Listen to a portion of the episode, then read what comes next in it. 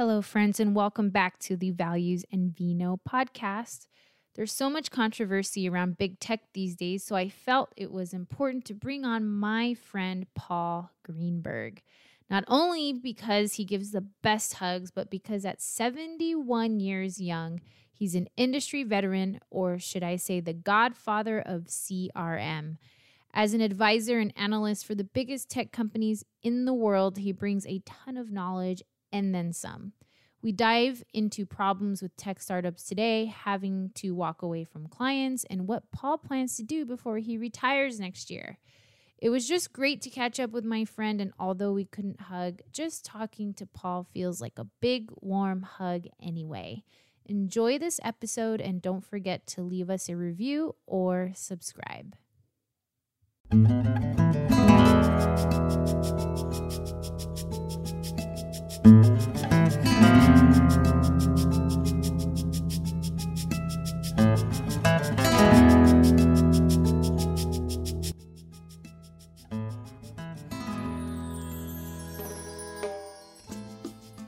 This is the Values and Vino podcast where we believe that shared values bring people together and values misalignment can keep people apart from one another, including themselves. So we'll be here discussing what values are, how people can discover their values, and how we all can live within those values personally and professionally.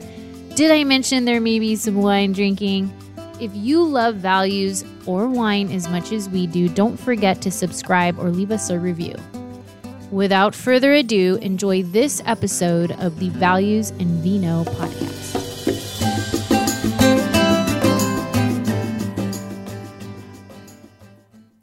My friend Paul, welcome to the Values and Vino podcast. I'm, a, uh, you know, just look. The very fact that I can just see you and talk to you makes me happy. So, I'm so glad to be here. I love that you're here. This is probably long overdue. I think we've been wanting to do something like this almost it, since we met, I'm guessing. mm-hmm. um, why don't we let the audience know what wine we're drinking today? Okay. Okay, so this is a it's flowers. It's from Sonoma. It's a it's a 2018 Pinot Noir. I've never tried it before, if I'm being honest, which is was kind of the goal. Um, I'm actually not a huge fan of Pinot Noir, so let's see how this one goes for me. Okay. All right. Now, I will say in advance, I have had. You this. have. I won't say what I think of it. I don't want to color your uh, expectations. All right, let's pour Leave this. Leave the color to the wine. Oh, I just love the sound of wine pouring. Okay. Cheers to friendship. Bing. Okay. All right. Hmm. This is better than I would say the other Pinot Noirs I've had. Well, I mean, this for me. I'm, again, I've actually had this many times. I really like this particular Pinot Noir. And look, I, I'm not one of these believers in, oh well, you know, it's got the taste of uh, black cherries and tar and, and grapes, leather. right? And grapes. yeah, I mean, I always wonder actually when people do that tasting stuff when they say, you know, it's got a there's a hint of like leather. Said, when since when do you chew on leather, right? Or you eat black tar? How the hell do you know how that tastes? Sommeliers, I mean, they. Um, I don't know too much about the certifications. I know there are different levels of sommelier certifications, and I know that they have to taste a ton of wine um, before they take a test. So they're I, I, I I'm assuming the only way they could distinguish one from the other is to come up with these taste profiles. Yeah, well, they actually I have I've actually seen they have these color wheels which are based on the colors of the different wines, and then they have these. Um, they're, they're, they're kind of like charts, but they're kind of odd. But they're taste charts, and they actually do say all those different things, right? Like tastes like tar. And I mean, again, I to me, in order to say that, you have to have already done that. True. And I do not want to trust the person who's eaten tar. I'm sorry. well, I think the thing for me with Pinot Noirs is they're not as full bodied as other ki- types of wine, and I typically like a full-bodied wine. Like there's a little more acidity in Pinot Noirs, at least the ones that I've experienced. Um, Have you had Have you had the French ones, the Burgundies? I have not. Pinot Noirs. Different style altogether, and more toward what you like. Good to know. I'm going to look Burgundy. into that. French. Um, so You'll see. Paul, I am I'm sure Mm-hmm. people want to know how we know each other because I'm in Southern California. You're in Virginia, but mostly on the East Coast. I would say I don't want to. I don't want to Yeah. pigeonhole you in just Virginia because we actually met in Atlanta. Yeah, that was it was quite an event actually. It was the uh, I think what is the what do you call it AXS. Uh, but I'm not even. You know what I I'll put it this way. I'm going to leave it with the acronym because I I was chairing it, but I really didn't like the name Hmm. of the conference.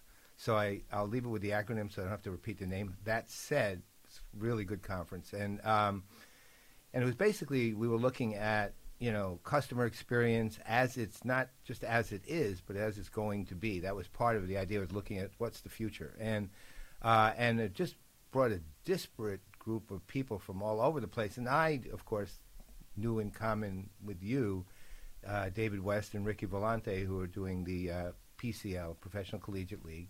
And there you were. And you know what's funny? You have this very interesting presence. You know it's like you're very active. You know it's like you, you even when you're sitting you kind of got this active aura i guess is the best way to put it. So you're there's like this noticeable kind of energy around you. And it was, like I've had too much 'cause I- sugar, or I would never say that. right. So no, but what was funny, I wasn't. I saw Ricky and David, and I had said hello to them earlier, and I hadn't seen you yet. And you were sitting at a, or standing at a like a table thing at the hotel. And I was just walking by, but I didn't notice them. I noticed you, and uh, because you were like animated, I didn't know what you were talking about. I couldn't hear, but you were going like your hands were moving, and it's not like I've always seen your hands move, but this time it was like, wow, that's a lot of action over there. What's going on? so I walked over, and that was step. That was time one. Mm-hmm. And I don't know about you, but I instantly just thought you were great. I just loved you right right away. I mean, I didn't think I was always great. So I'm glad you think that. I'm glad you feel that way. I thought you were amazing. I I met um it, it's it's incredible what connection does and maybe you saying that I'm active is just me absorbing everything that is happening in front of me. Um, I could tell you I have not been to that was the last conference that I've been to. Um, that was February of last year. Yep, that was second to last conference I was at. I'm actually going to. Well, I'm I'm traveling twice this month. First time to Seattle to officiate my niece's wedding, Yay! and then a week later to Ray Ray Ray's actual regular event, which is the CCE. It stands for Connected uh, Constellation Connected Enterprise. Is that at Half Moon Bay? Company. Yeah, Got it. Yeah. I will be there. I'm I'm going to be there this year. I've, I eh, you know I'm on his board, so I, he asked me if I want to. You know, if he, I said, "Do you want me to speak?" He said, "Of course." And he's putting together a panel for me. I, I don't even know who's on it, but I'll whatever it is or what it's about. But well, I'll find out when I get there. That sounds Right, so, exciting. I mean. I know you've been, I mean, I, I could tell you one of the first conversations we had was you telling me about how much you fly around and, and how much travel you do. And, and so interestingly, which I love, this is what I love about meeting new people is when I don't know what you actually do for a living. I just know what kind of person you are or these personal details about you because that's how we ended up connecting. It wasn't about Yep. what we did for a living. I don't think anybody at that conference knew what I did until way later, you know, when we were we were reconnecting again and you know, I, I met there were people from Salesforce and SAP and these huge tech companies, Oracle and um, you know Zoe from Clorox, and it, it was just amazing that till this day we're still connected. I mean, I was in love with um, Liz and Nicole who hosted the event, and they were and they were um, essentially the oh my gosh, why can't that that word is not a proctor, but like um, they're facilitating all of the conversations. Right. Not a mediator. What is it? Moderator. moderator duh See, this is what happens when I have wine at ten o'clock in the morning. Um, and That's right. I forgot what time it is. until yeah, until this day, it's just you know we've stayed connected and and and you had such an energy about you. You were giving hugs to everybody, and I remember when all the when the pandemic happened, you were the first person I thought of of doing a wellness check on because hugging to you is such an important part of your personality and a part of your connectivity. I was checking in to make sure you were okay over there, not being able to hug Well, you know, anybody. I actually, I actually have this T-shirt that says "Hug Dealer," and somebody had given it to me, and so I was, I actually have talked about it on various shows how, because of the pandemic, that not that went from being this like adorable T-shirt to calling me a terrorist.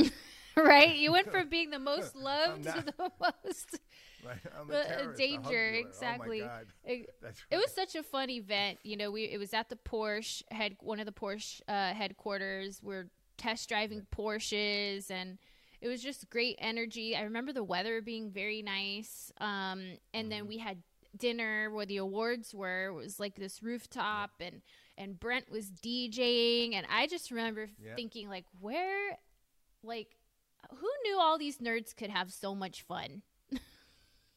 yeah, well, you know what it is. It's like we stay. We are actually don't. It's sort of weird. Look, I, look, I I'm a hundred percent right brain person. I don't even have a left brain. I don't think. and for years, I'm so ignorant of the fact my left brain. When somebody would say left brain, I'd point here, which is of course the right brain, not the left brain. But I didn't. It's because you're know. looking in the mirror Right, too so- much. Well, no, I literally didn't know. I had no clue that they, they were actually opposed, right? Um, so I I always operate like you, really, to some degree. You have a lot more of a left brain than I do because you actually can do the, you do the playbooks and the stuff you do, which I think are amazing. Um, and I operate from the standpoint of what kind of human being am I dealing with here? Period. Right? I am not. Look, I look at it this way. I'm about I'm a year from retirement, meaning I'm not going to be doing what I normally do, which is engage with companies, advise them.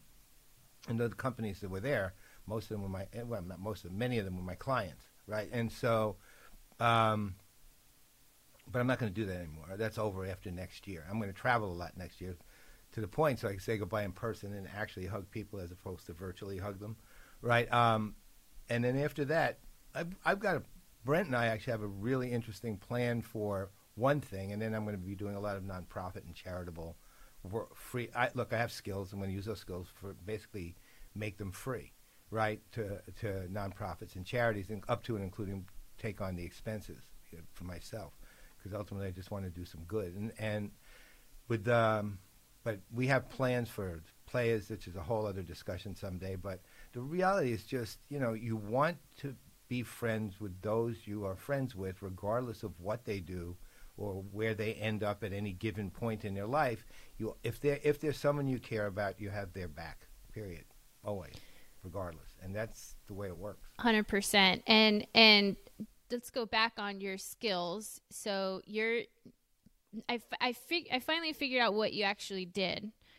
So you're known as the godfather of CRM. Can you just you know quickly explain to our listeners how you earned such a coveted title in, in tech and, and maybe Yeah, even right. just for some listeners what is crm eh, you know and crm for Probably want to dummies start with that one. I want to start with that one probably. Yeah. Look, CR- CRM stands for Customer Relationship Management, and what it what it we wanted it to be and what it is are slightly different. We wanted it to be this big, expansive kind of strategic effort that companies make to engage with their customers and provide them with these opportunities and and value so that the customer has a great experience and so on. But that actually became CX and customer engagement, and CRM became the systems and the technologies that were utilized to support sales, marketing, customer service, and uh, they were highly operational. Now, again, I came in when it was the bigger thing, and I stayed with the bigger thing. I just expanded the work I did to different areas based on the fact my real thing is make people. How do you how do you have people, regardless of endeavor, how do you make them how do you make them happy? If you're a business, though, given the constraints you're operating with, how do you make them happy without destroying your business at the same time and actually make that support your and enhance your business? CRM is sales, marketing, customer service, technologies, and operational operational technologies. Now, CX and engagement larger.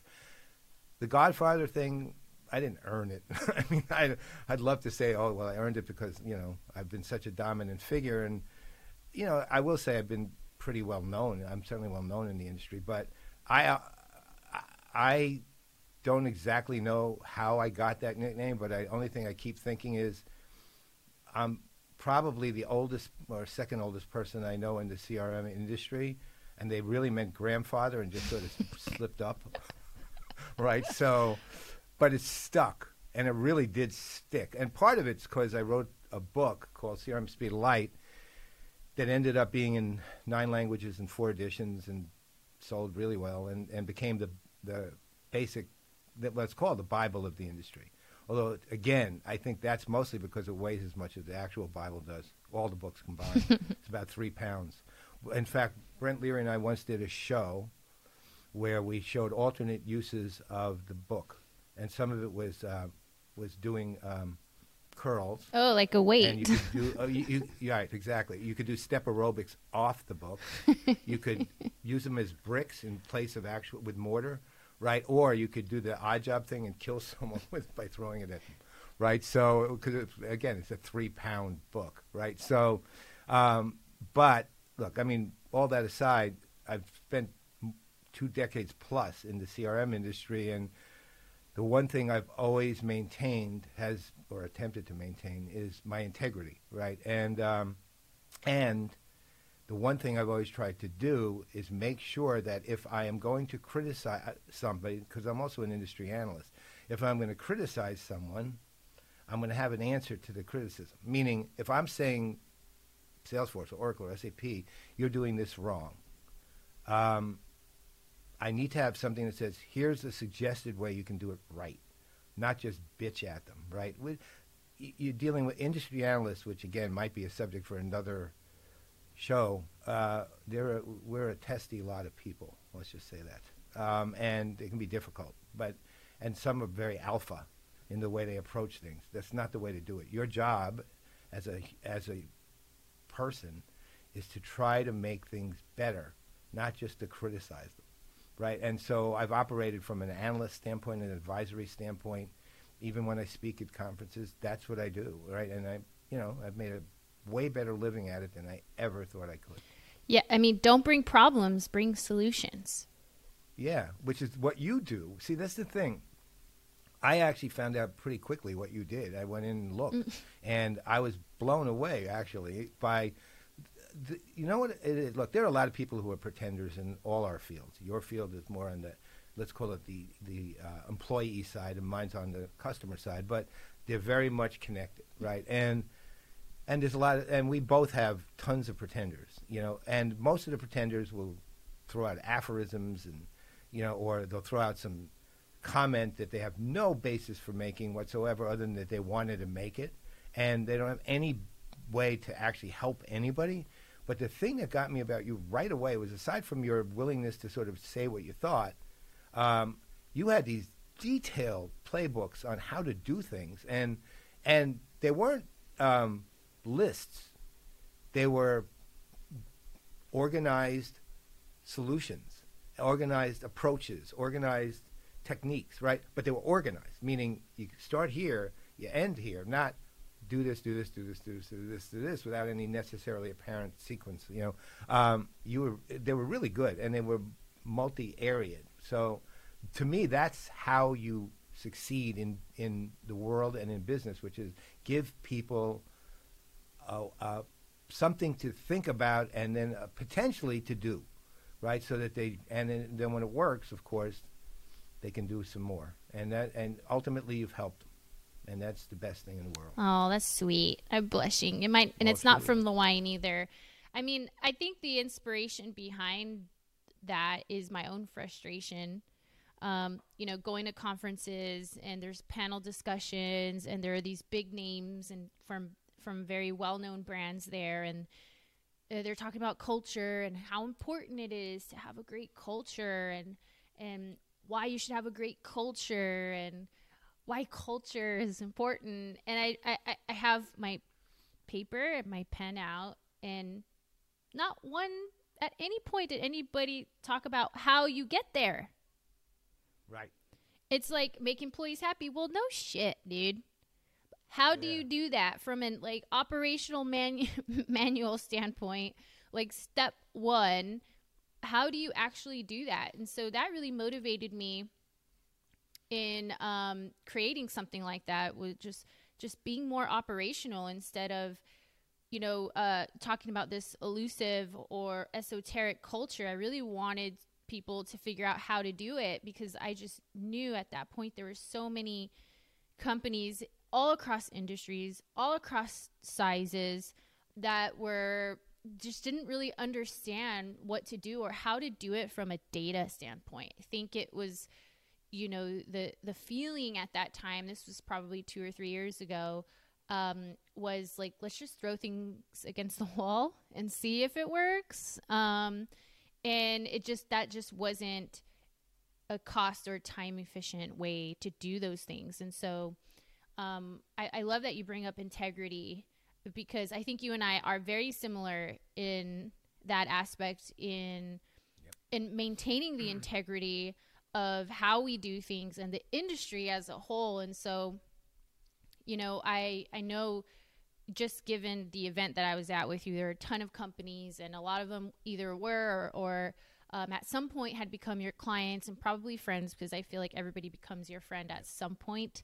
Um, how did you filter through which companies you were going to work with and and which you didn't in terms of values or integrity and had that changed over the years as you got more experienced Oh yeah, and, and when you when I was first starting out, I didn't have any sense of. I mean, I had a sense of integrity. I was in politics for twenty plus years, so I, I knew what good and bad was. Let's just say that, and and at to the extremes, and and you know, honestly, didn't do everything good myself. Let's just say that, right? Um, you know, so uh, I learned early on what is it that I have to govern what standards do I have to govern myself? And the other thing that was tricky in the beginning and later even was I, you know, as I evolved to becoming an industry analyst, being an advisor to a company is one thing, being an analyst is another thing. And and it sounds like it could be the same, but it's really not. And and I had to be able to create walls between. So what would happen would be this is there'd be a few things like one sta- there's two things I tell every company that I'm about to engage with, regardless, because I also write for ZDNet and and you know other venues. Hey, that- me too. I might, yeah. Well, that's the thing, though. But you know, but part of what I, I write is possibly going to be critical of my own clients. I might directly criticize them publicly, and when I go in, there's two things I tell them before I before I will sign a contract or engage. First one is this: just because you're I'm advising you doesn't mean you get a pass on on when I write publicly. I said when I am an advisor, my commitment is to you. When I am an analyst, my commitment is to the public, and that wins. Right? So if I need to criticize you publicly, and I'm not going to criticize you publicly, but I don't need to. Uh, but if I need to criticize you publicly, I'm going to, regardless. And if you want to terminate the contract because of that, feel free. Not a problem. Um, secondly, the other thing I tell them is this I will not, under any circumstance, do competitive analysis for you. I will do market analysis. I will talk about other companies, but I am not going to expose their weaknesses. I said I've got one absolute reason for that because I think that's ethically wrong. I said two, and second, just do it on a pragmatic sense. They're my clients too. So do you want me to expose your competitive weaknesses to them? Of course you don't. Mm-hmm. So that's out. And if you want that kind of SWOT, you're not going to get it.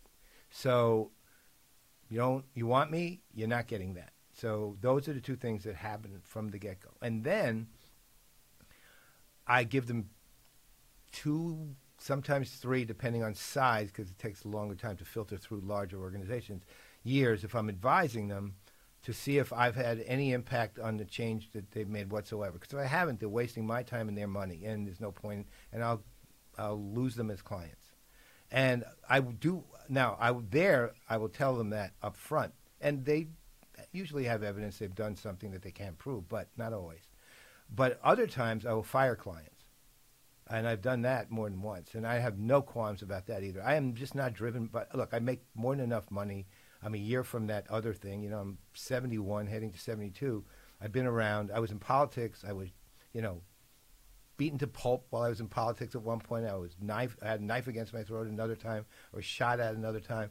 So, needless to say, an angry client really isn't bothering me that much, right? So, and I'm a New Yorker besides, so you know. Above all, we are what we are, right? Above all, you know that we are what we are, right? So, uh, so that's kind of the standard is always I am here to help you. I am. I'm not here to co- help you beat someone else. I'm here to make you better, and I am going to do everything in my power to do it and I and because I have friends at this company, because I ultimately do, um, I will make sure that my friends are always in my mind, and they are. Like for example, sometimes I write a critical piece that can overlap something that my friends may be involved with, and if you actually examine those pieces in every single case, you will find a wrapper I build around my friend who's named in that piece, but I deliberately am separating them from that what I'm criticizing, and it's clear that I'm not equating it at all with them in a way though that not like oh wow what's he hiding? It's, i'm not hiding anything. That my friend's not the reason i'm doing that right? So i'm making sure they're protected while i'm still going after the entity uh, as i need to. And i always do that. I always will always it's what matters to me. My friends what, what matters to me Hundred percent. And uh, you know, you can you can well, it's what you it's who you are too. Exactly who you That's are. That's true. Yes. Um, and so just so what types of challenges are these companies experiencing that would make them want to engage with you and then you they engage with you what is like step number 1 well i mean the, the challenges are unique are, are specific but general to every company, which is how do we engage our customers in ways that they feel, meaning the customers, valued. And that's and they, you know, the net result of that in a business sense is you retain them and they keep buying stuff. And the and every company has a set of challenges like that that even when they're in the same industry and a lot of my customers, I mean my clients deliberately are the big tech companies. Not and small ones too, but the tech companies in my universe. I I moved away from the practitioner side a while back because I felt like I was getting back into politics again, yeah. and I didn't want to be. So uh, I went back to the tech companies where the engagements work in a different way, and and so each, but they have the same issues every company has, which is, you know, our customers now, especially now, are on the one hand are demanding a high degree of personalized interaction. They're demanding, and and that also means, by the way, a high degree of personalized product suggestion and uh, and support. And so, for example, that would mean like um, I want to see products that you recommend to me that are actually meaningful to me. I don't just want to see your catalog and hope I can pick, right? Because I have all kinds of people who will tell me things out there on, you know, social webs and that that will provide me with what I need. Or but the other thing that they're starting to engage me with, and this is a little newer, is and it's driven partly by COVID and driven partly by aging, really, um, which is there's a very big generational transfer of power going on right now. So, in effect, I mean, I hate to put it in these terms, but my generation is transferring power to your generation, mm-hmm. right? So, uh, you know, we have gen my generation who stayed in the workforce a little too long is leaving. Um, Gen X is still in the workforce in leadership positions, but they're really small number. And millennials are no longer what you know we thought when we were when we were younger, which was you know entitled half-formed brains. They're now full, fully functioning adults with good ideas who have families and are 40, right? And Gen Z is no longer dependent on their parents for um, uh, parents and allowances for buying power. There's $143 billion worth of Gen Z buying power from the workforce in North America alone, right? So, and that's and they're just moving into the workforce now. So you're talking about transfer to them, and their habits for buying and their habits for consuming are just very different than my generation and Gen X's habits. And that transfer is meaning all of a sudden, you know, in a sense, Applebee's commercials from TikTok, Burger King commercials from TikTok, you know, things like that, and watching TikTok have as much of an impact, if not more, than any any mediums had in the last 20 years, really. And uh, or watching the beginning of that. But you're talking about five years out, that's going to be the way it it's going to be mature. Right now, it's in progress. So they call me in to deal with that because I am fully aware of what that all means, and I'm working on business models and other things that actually can work with that. And they're they're fractional business models, meaning um, you don't have to implement an entire framework in order. To, you can implement pieces depending on your vertical, depending on whatever circumstances that will work just as well. And so they're calling me in for the sort of long-term thinking, and the short-term is how do you overcome that. And the other thing that that impacts great deal in terms of what they call me in for is product development on one level, which is okay. Now, I'm not the person who's going to say technically you should do this. I'm going to say, given given the current state of things, given the roadmaps, uh, given the uh, things that are out there, on your roadmap, you have this thing 18 months out. It should be six months out. It's more like that. Uh, on the messaging and marketing side, they call me in and I work with them on literally what we just talked about so that it impacts the people that they want to communicate with. And and the other thing is I'm working on just changing uh, to their point their cultures and how they think. Although I'm not an organizational change expert, I don't pretend to be either. Mm-hmm. I have friends who are and they're fantastic at it. Uh, so um, actually you're one and then there's another one named Silvana Buljan out of Spain who you might want to talk to. yeah, you've talked so, about her um, before actually. Yeah, I think she's amazing. So um, I, I work on all of those things. Now, to be honest, I've done this so long, I don't look for work anymore. I stopped looking for work years ago. They come to me. Right. So I already am pretty much booked for 2022. Got it. Right. So, uh, but that's the things that drive them to me. And plus, I've got a record that shows that my work works, I guess. I guess. I mean, you know, know, maybe it does. Well, maybe people no, just want you around. Like, I'd pay just to have you around. I, yeah, but that's the good news is you you would never have to. right. Um, right. I, I I, I want to distinguish like CRM and CRM industry, right? I just just so um, because it can be a very complicated. Um, there's there's just so there there are so many levels of tech and what that actually means, and so I want to clarify. Every company has some form of CRM, whether you use Excel, whether you use Salesforce, you, you there's just there you have some form of it where you're you have a customer database, or you should. If you don't, something's going on. Um, you have a customer database and even a customer journey, right? Um, now, how robust that is varies between companies. So, so that's in a nutshell what CRM means. And then there are companies who are in the CRM industry, which are which is like Salesforce and and Pipedrive, correct? Right. Right. Okay. I just Salesforce, Pipedrive, Oracle, SAP, they're all in it and the smaller ones you know, Creatio, companies like that. They're all in, there's there's thousands of companies in the CRM industry. Hubs, HubSpot too, I believe, was another big HubSpot one. HubSpot on the marketing and sales side, not so much customer service. Got it. Okay, so just wanted to clarify that in case people were confused about about CRM.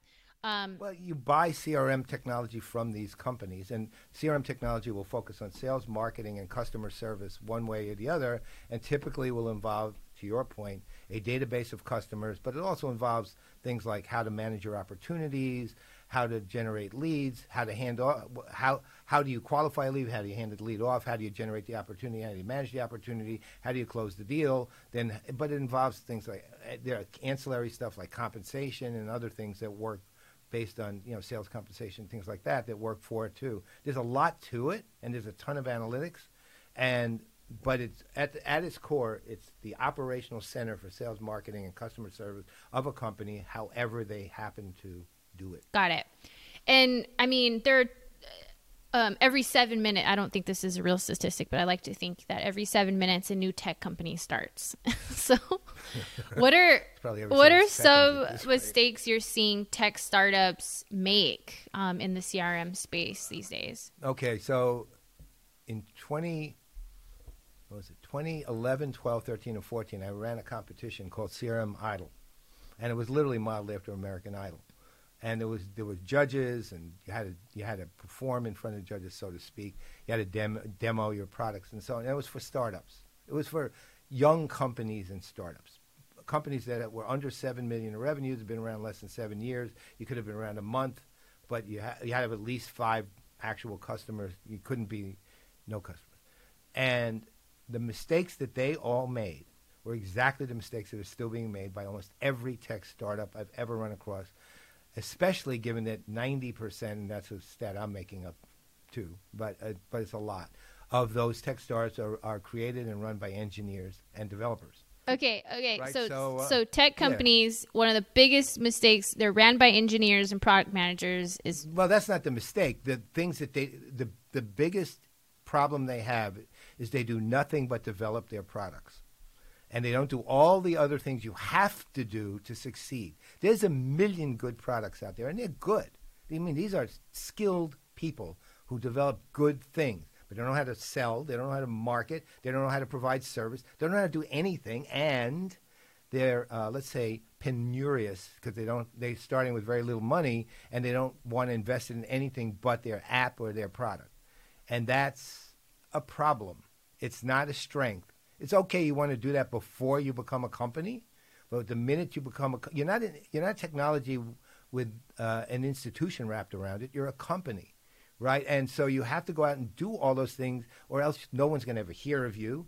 No one's going to ever care about you. No one's going to ever understand you. No one's going to ever uh, interact with you. And if by coincidence you happen to get some customers, no one's going to be very happy when you won't deal with them when they have a problem because you're so tied up developing your product.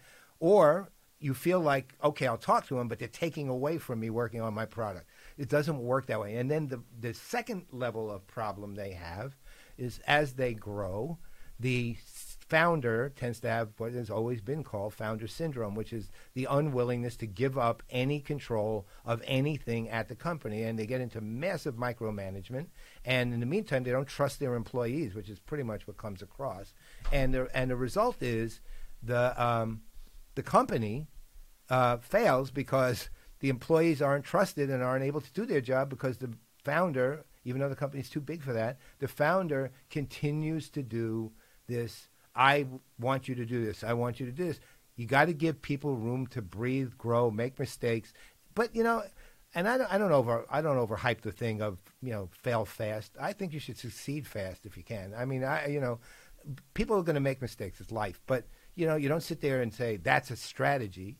Your strategy is not to make a mistake. Your strategy is to is to succeed, and then, as you have problems along the way, you move ahead. To do that, you got to trust other people, right? You do it yourself, and you will fail and never succeed ever. And so that's the second level of mistake. You get past those two mistakes or those two problems, you you have a decent chance to actually make it if your technology is as good as it seems to be. I've I mean I have seen that firsthand over and over again um, where very te- technologically sound person very like into the the tech and what it can do and all of these things but wants to do all of it by themselves and just not not really great in managing people not great in managing the brand not great in managing I mean they're like non-responsive and it's it's really unfortunate to see that for me because I see their their competitors are billion dollar valuations and So how do you when you t- when you talk to a person like that, what do you tell them? I really try to refocus them on the mission. You know, I really try to dig deep with them and I ask them, what are you trying to accomplish here? Like, what is your goal here? If your goal is to keep this company the same way it is, um, you know, have this huge ch- customer churn, and your people are leaving, coming and going as they please. They're not even respectful, you know, or engaged in the the the company then sure, like keep things the way they are. But I don't want to hear you gripe about how your product is better than so and so's product who just did 130 million dollar, you know, Series D fundraise because it doesn't matter according to you because it because you're not focused on anything else. So I really try to focus them on the mission and and together come up with a plan of what needs to happen in order to get there. if even at that point they're not seeing it, uh, I just don't work with them anymore. And I've I've probably broken up with more clients, not just from the HR side, but from the advisory side as well. Yeah. Where you know I'm coaching executives of a startup um, in you know me- mediating through their problems or kind of overcoming where things are bottlenecking um, from an emotional or mindset standpoint or managing their employees whatever that looks like i usually I, i'm sure you're the same way i feel it in my gut when i know it's not going to work out and typically the issues that you have with them now are going to be perpetuating over time so if you don't like it now you're it's not going to get any better and so I recently had to break up with a company. They're a public company that I was working with, and you know we had this whole plan in our our initial call, a proposal. We were going to do all of these things. Six months, eight months later, we didn't get to start on any of it because they were just, mm-hmm. we need this, we need that, we need to hire this person. We're hiring, and then they're leaving. And I keep, you know, trying to tell them there's a huge issue with turnover. We need to get, we need to find like the root cause of that turnover. Um, and they just weren't understanding it. And so I ended up disengaging with them, and they weren't happy with it. Um, and I really tried, but I felt um, immensely better afterward um, mm-hmm. because I don't like that feeling like you, where um, if I don't, if I feel like I'm not getting anywhere, I don't feel very good. It's not about the money mm-hmm. for me. Um, money is a byproduct of doing good work, sure. Um, yes. But for me, it's the impact. And if I feel like I'm not really making an impact, then then I don't feel we're valuable. And if we if we're not valuable, I don't know what we're here for. And so I'm really focused on, you know, we're not here for you to tell us what to do. We're here to tell you what to do, and we're going to help mm-hmm. you do it. But if you're not going to allow for that or prioritize that, we can't help you. There are there are tons you know i i'm such i'm a one person and i have my one team and we can only help so many clients at one time and so we don't really have a lot of space for companies that aren't going to listen to what we're telling them to do and then gripe about it or complain about it later you know that's just not how we operate those those values are not in our organization and that brings me to as you I've, as I've shared with you, um, I'm developing a tech or recruiting, and so I'm the, probably the opposite of what you you talk about with start. I know nothing about technology and, and, and products or any of that. I'm more of like I just know what I wanted to do.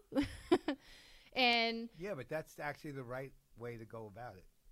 Yeah. That, look, ultimately, you know, think of it this way if you're actually like even when you're selling these days, it, it, when you're looking at how business is, what people are concerned, people don't give a crap about your technology. Nobody does, right? I, including your customers.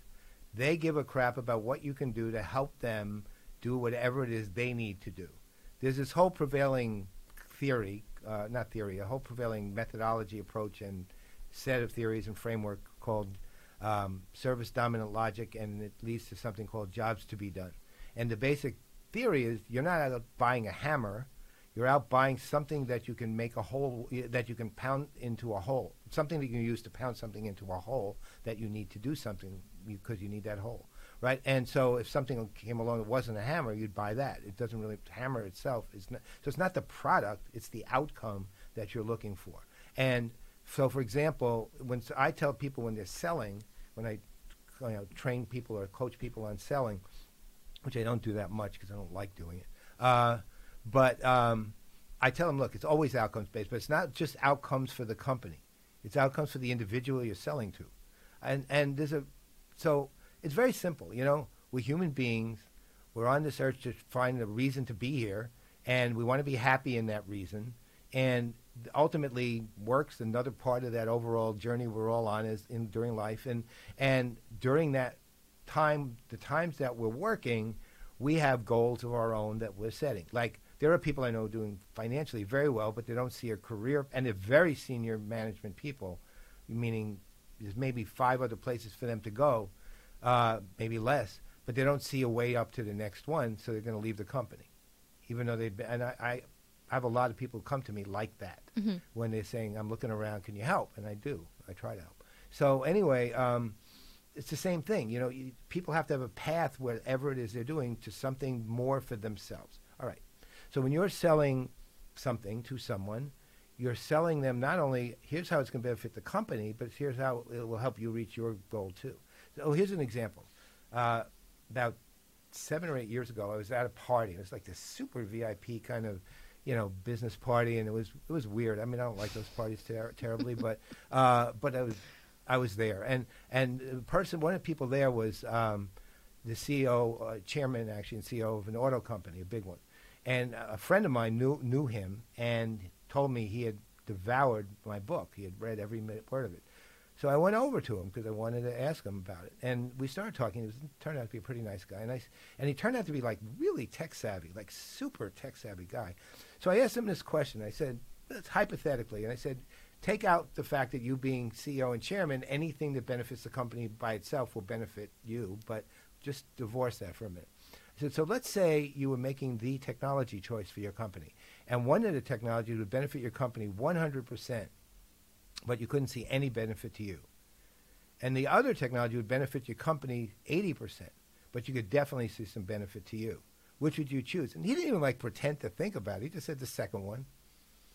He said, because it's got a benefit to me. Why wouldn't I choose that? He said, look, 80% is a lot of benefit for a company, right? So we can do without 100. He said, most companies, we never get that kind of number anyway. But he said, but 80% would be great, and if it benefited me, better.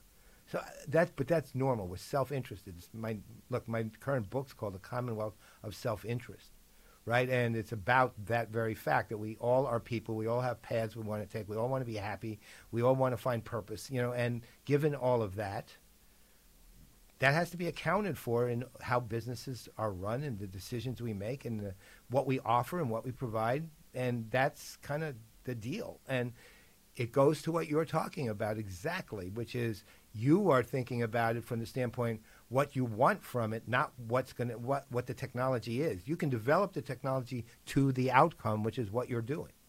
So that you know you're starting from the right place. Let's just say that. Yeah, I mean, I I would say, uh, you know, speaking of like those examples that I had given, where I've seen these startups bottleneck is that they were they were married to this idea that they had to solve the problem by themselves and what happens in that situation is they have tunnel vision that they're not seeing all of the options that are surrounding them that could further advance this this problem that they're trying to solve. They're just so married to the fact that they have to do it themselves and all by themselves and they they end up not doing anything and not solving this problem at all because they're not willing to let go of this like ego attachment to solving this problem. They want all the glory, not realizing that that type of mindset is actually holding them back from doing anything. I mean, what's zero, you know, what's 100% of zero? It's zero, right? Mm-hmm. So I don't know about you. I'd rather have, you know, 10, 10% of a billion dollars than, than, than 1% of nothing, you know? So, Mm-hmm. I think I think that if there's any advice that I, I consistently give to startup, you know, tech entrepreneurs, it's really stay focused on the mission and and be open to whoever is willing to help you get there. Even if that means yes. partnering with um, even if that means partnering with somebody who could, could potentially be your competitor and you working together with them to solve this problem or you know bringing in uh, looking at different ways to solve the problem and instead of being so married to this one path um, I, I just feel like you don't know enough. I mean there's there's so many examples out there. I don't want to um, sound like a minion here, but you know, like Uber and Airbnb, they didn't start off as they are today. You know, they they they right. started off being com- a completely different product. Um, and they had to iterate and take on new suggestions and work with different types of people and that's ultimately you know how they became what they are you know um, you know a, a money draining machine it's none those companies are never profitable, oh, by the way. so, um, but you know, I I I love that you have been able to do the type of work. I think that there should be more Paul Greenbergs, or I'm interested in who's gonna who who's going to get the baton from you um, as you have one year left. And so, one year left, Paul. What are you doing like the rest of, for this last year of of work for you? Well, again, a lot of it is just what I've always done, and but the difference will be I'll be back to traveling, and I'll be saying, "Look, my friends are my friends forever." Again, it has nothing to do with, you know, three years from now, they're still going to be the same people I'm talking to that I'm talking to today. I'll be talking to you three years from now. Mm-hmm. You know, I'm I may not be talking about my engagement with, uh, you know, client, but because I, I, won't have one, but, but I will be talking about other things. So that that doesn't have any bearing on anything. Now the, next year, same work, but I'll be just traveling a lot so I can see people in person. That really is my. You want to talk about my mission? My mission next year is to see as many of my friends in person as I possibly can, because I won't see them as easily following that. Mm-hmm. Now, that said, by the way, and you should be prepared for one of these. Uh, we're to. My wife and I discussed holding four parties right at at our house. Go to a top flight restaurant. Everybody I'm comes there. back to the house and hangs out and drinks and eats.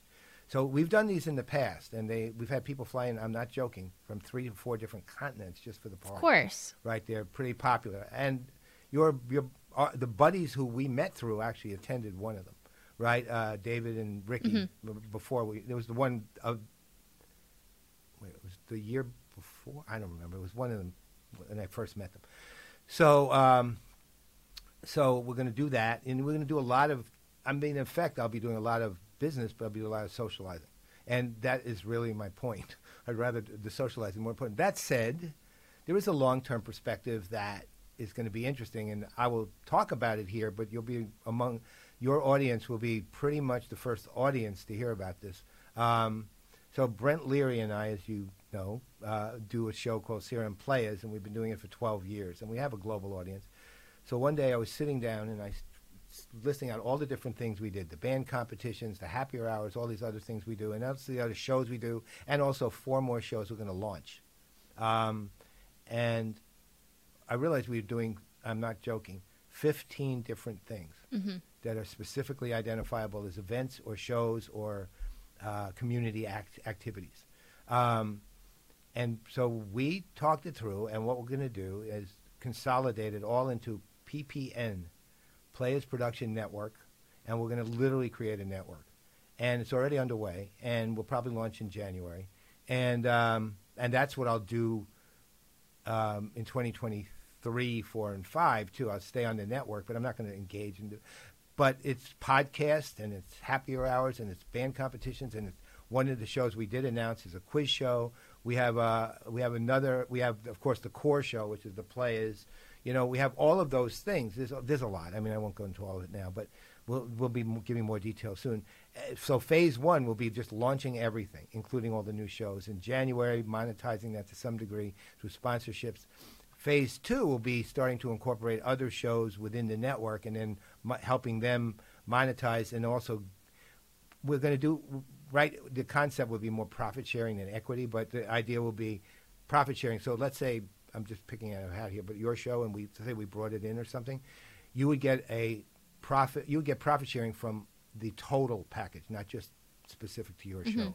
That would be the idea: is to give be more generous than the specific show, um, so that everybody does has some financial benefit, but at the same time just has a good time. And this way, we also get to experiment because I'm huge right now. One of my biggest things ever is to try to figure out how to really crack into the networks like TikTok and others uh, to make it work in a more more work for generations beyond the generations it works for. Let's just a sophisticated. when I say that, more sophisticated. Well, way. yeah. Well, I'll tell you what. So last week, TikTok held Global TikTok World, and it was basically I was I attended, and it was basically a conference where they were announcing all their marketing and branding tools, and it was a astounding at the level of depth and sophistication that, I mean, these things are mature tools that they're just announcing now mm-hmm. that, you know, they have a lot of beta customers for. That's basically TikTok for business. And,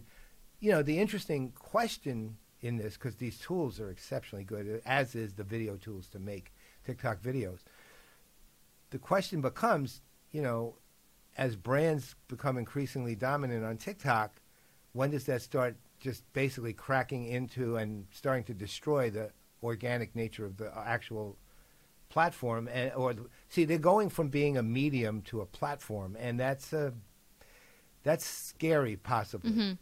I mean, you know, it's because the power of TikTok is it's is it as a medium, right? Not as a platform, Mm-hmm. and um, but you can't blame them for doing what they're doing. They're riding their wave, and you know, and at the same time, I don't know when that that balance is going to shift to the negative because it could. Yeah. I mean, what do you think about It that? typically does. I mean, you know, we I'm seeing it. It's obviously already happened with like Facebook um, and Instagram, right? I mean, it, with Facebook, sponsoring your ads are almost pointless because you're just competing with these billion dollar companies.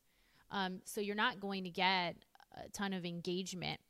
Um, one thing I learned about the Instagram platform and now even the LinkedIn platform is that they they push you to use this like creator mode. Have you seen that on LinkedIn? yeah, yeah. I- doesn't I, work. Went into it for a while. It's terrible. It doesn't work. Yeah. I I switched, you know, I have a pretty strong engagement on both Instagram and LinkedIn and I don't have a lot of followers, but I have a a large engagement. And so, you know, Yeah. for example, of on Instagram I maybe I have like over a thousand followers, but my um posts are getting, you know, be a hundred likes and comments and you know, so I have about a ten percent engagement rate, which That's is really high. Um, same Yeah. with LinkedIn. And so I know what it's supposed to be. When I I tried Instagram first, I switched to creator mode, zilch. My posts were getting nothing, like three, four, or five, you know, likes or something like that.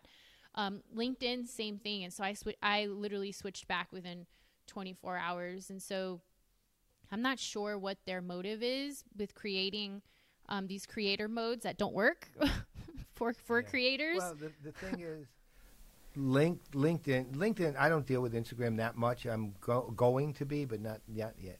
Um, with LinkedIn, uh, they they're they're not really a creators platform. They're a publishers platform, and that's different, right? And I think they're mixing the two up a little bit, and they're trying to make it a little more, you know, let's call it um, generationally acceptable. But the reality is, it's also a business platform, and it's meant to be one. And they should, they, they, the, it's powerful when they do that. They, they, they, the level of activity, engagement, and involvement that you get from LinkedIn, and the results you get from it too, are can be tremendous, both for them and. But the, the other side is, you know, they're owned by Microsoft too, and and Microsoft's never fully realized what they bought. Mhm. Um, if they did, they would open the API back up, and they haven't. And so, um, and they won't either. And they dump Sales Navigator too. That's the other thing they do. It's good. Mhm. Uh, so, which is terrible. But that that's me as an analyst talking. So, um, so anyway, uh, but LinkedIn LinkedIn's creator mode is like, okay, well, it's it's a couple of screens basically, or a couple of boxes on your landing page that basically say, okay, now you're now you're young and TikTok savvy, right? Or now you're young and you know a YouTube creator. Um, but it really is zilch. I mean, they are a publishing platform. They need to recognize themselves as such, and they need to work with what they've got. And then, if they want to grow in other ways, figure it out. But not the way they're doing it right now. They just sort of it's a it's a, v- a veneer that doesn't work. Yeah, they're trying to be. I mean, now they have stories, you know, Yeah, and they're which- trying to be uh, too much like a platform that we already have, you know, Right. and and for me, I mean, it's it's become. I mean, I'm more active on it now because of like the podcast and obviously the technology. Um, just ramping up for that, but I don't particularly like it. I mean, I I get way too many friend request or connection requests. Um, I get way too many, you know, sales messages that I'm missing Yeah. important ones. And that's really what's happened to Facebook is, you know, Facebook I have over a thousand friend requests that I've tried to get through them and every I get through like 50 of them and 100 more come. So I just gave up on trying to deal with it and it's just it's I'm actually more disconnected from these platforms when that happens. And so TikTok I'd, I'm in, I'd be interested I'm gonna be honest with you I am not on TikTok. I, I um, there's no particular reason except I don't know maybe laziness or just time Um, I haven't had a lot of time to explore it and understand it. And, um, you know, I, I really saw a lot of children using TikTok, and I, I purposely made sure my daughter wasn't using it just to, to Yeah. protect her. Um, and so I, f- I would feel like a hypocrite um, if if I'm on it and I'm telling her it's dangerous, you know, for for her. And Well, I mean, it can it can be, Yeah. but uh, you know the. oth- I mean, when you first get on it, it seems to be pointless. You know, because basically it's young, yeah, teens, basically like, older you know, teens doing dancing. the shuffle. Well, they're doing the shuffle, right? Right, exactly. I can't even do that. That's how terrible I am at dancing. Right, I can't even. I have no coordination. um, but it's, I mean, I, I, they even are giving you instructions on the shuffle. I can't figure out what the hell they're doing. Right, so, I, you know, so, uh, but the, but then the, I'll tell you what I would highly recommend to everyone listening, and you too, for that matter. There's this guy. His name is Eugene Wei, W E I. He's a former AWS engineer, one of the earliest ones actually, um, and he has a website called eugenewei.com, and he has these three blog posts in particular. The last one called American Idol IDLE, and um, and the three blog posts are around, uh, and you got to read them in order, are about TikTok okay, and the algorithm and how it works. They are brilliant posts. He's a great writer. We're having him actually on the Playaz on uh, Thursday, October 7th. So what's that? Two days from now. Um, uh, we're having him on Plays this week, and he's. Uh, I, I had a two-hour discussion with him the other day, just for the first time. Turns out to be a friend of a friend, and so it's it. He's brilliant, and these these sold me on the impact that TikTok's going to have on things, and even for that purpose alone, it's worth investigating. It really is totally. because I think I think it will be as important as currently as YouTube was when it was founded. That's good to know. I, I mean, I'll definitely look into it 100%. I have one last question for you, Paul. Yes, ma'am. Have you hugged anyone that was worth getting COVID for lately? Lately, I haven't seen anyone lately. I mean, I'm hugging my wife. That's always worth getting COVID for. So you the answer is no. I mean, I, I when I hugged you back in the day, that was worth getting COVID for. But that was like 19 months ago. Or yeah, that was it was Um, kind of yeah February, right? So it was, it was out there. it Yeah. was definitely out there for us to get. That was worth it. Well, the other thing, see, I actually assess the hugs by what the hug back is. Right? It's not so much who I'm hugging; it's how they hug. Mm-hmm. It's like a handshake, Right, right? When like- they're like dainty. Ugh. Oh, I no, can't. No, it's got to be a bear hug. Yes. And it's not like. Just look, a lot of people I'm close to, the guys, for example, they'll bro hug, which is terrible. That's like, or they'll shoulder, you know, do a shoulder lean shit. Yeah. I mean, you know, it's just. Yeah. Has to Um, be heart to heart, bear hug. right? That's like the point Right, of a hug. Exactly. Yeah, Thank you. See, that's why I know we are completely in sync. totally. You totally get it. Totally get it. And you know what? Anybody I hug is at a certain level worth getting COVID for at a certain level. but exceptional hugs. Nobody recently who's new, right? Yeah, but my wife always. Yes. And again, I, I would say you were definitely one of the last in person hugs that was absolutely worth wor- worth the possibility. Uh, so I mean, that's how we should judge people from now on, right? Are you worth getting COVID for? that's right. Bring it in and we'll see. yeah, Paul. Thank you so much for being here. I'm gonna make sure we get Oh, everything God. linked on the show notes for everybody who's listening. And I'll of course get it out everywhere I can too. Always. Awesome. Thank you everybody for listening, and we will see you on the next episode.